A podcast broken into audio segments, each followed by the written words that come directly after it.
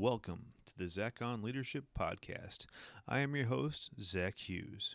Today's episode is entitled To Approve or Deny? That is the question. In my role at work, there are many things that I'm asked to approve. Usually, I don't think about that as being a core part of my job.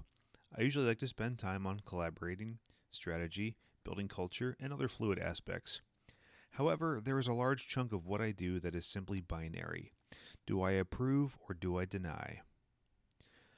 I recently stopped and took inventory of all the things I need to approve. Here are some examples that aren't even close to comprehensive.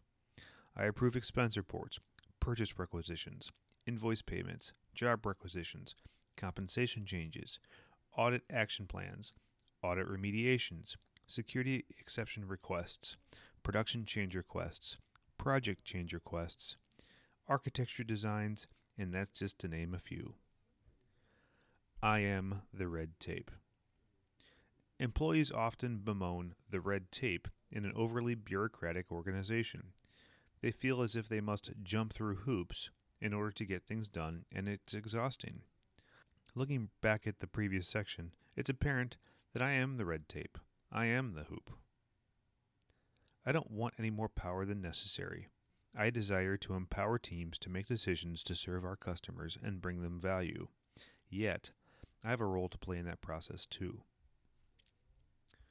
The requester and the approver. There's a special relationship between the requester and the approver. The requester wants to get things done. They want to make progress. In my experience, they are usually motivated to do the right thing. They want to successfully navigate the process so they can get about their business. The approver is in the way. The approver is the only thing stopping them from achieving the good thing they want to get done. The approver is a necessary evil, and in the eyes of the requester, questionably necessary in the first place. The pressure to rubber stamp. If you are in a position similar to mine, then you've felt the inherent pressure to approve everything that comes across your desk. There are three reasons I can think of, all of which are good. Number one, I don't want to hold up people. Corporations are massive machines. Requests held up in approval queues are massive sources of waste and lost efficiency. Number two, it's bad enough that people wait in queue. It's even worse for them if I deny the request. That means a whole lot of rework and another round of waiting for the next opportunity for approval. Number three, it's not my favorite thing to do. I didn't become a leader because I want to read or listen to tedious requests. It's just not fun. I'd rather get on with more engaging work, so it's tempting to hurry through this piece. None of the above involve people pressuring me to do the wrong thing. These are just inherent in the nature of the work. What happens when I press the deny button? I press the deny button. I do. Not all the time, but frequently enough. I don't deny just for the fun of it or because I'm on a power trip. I do it for legitimate reasons. Here are some of the legitimate reasons for denial. Number one, poor alignment. Sometimes people want to do things in an organization and have great motivation but poor alignment. I have the advantage of perspective, where others sometimes lack it. I see from an enterprise vantage point. I understand our policies, strategies, and risk appetites. Sometimes requests need to be steered in a different direction. I appreciate the enthusiasm and take the opportunity to teach. Number two, poor quality. Sometimes people bring requests and haven't done the appropriate preparation. Their documentation isn't complete, they haven't done their research, in one way or another, they simply didn't do their homework and aren't ready to pass the gate of approval.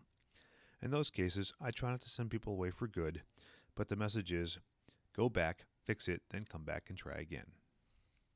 Number three, auditability.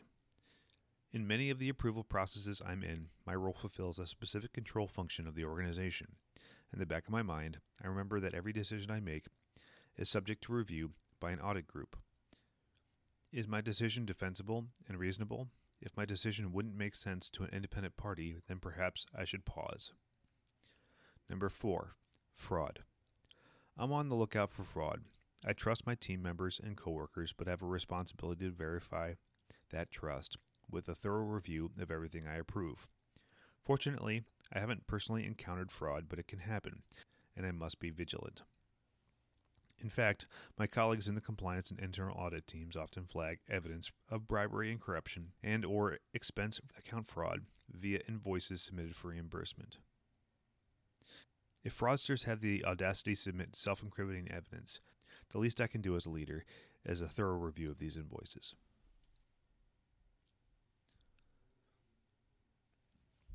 There is one last reason I like to hit the deny button, but it didn't make the top four list.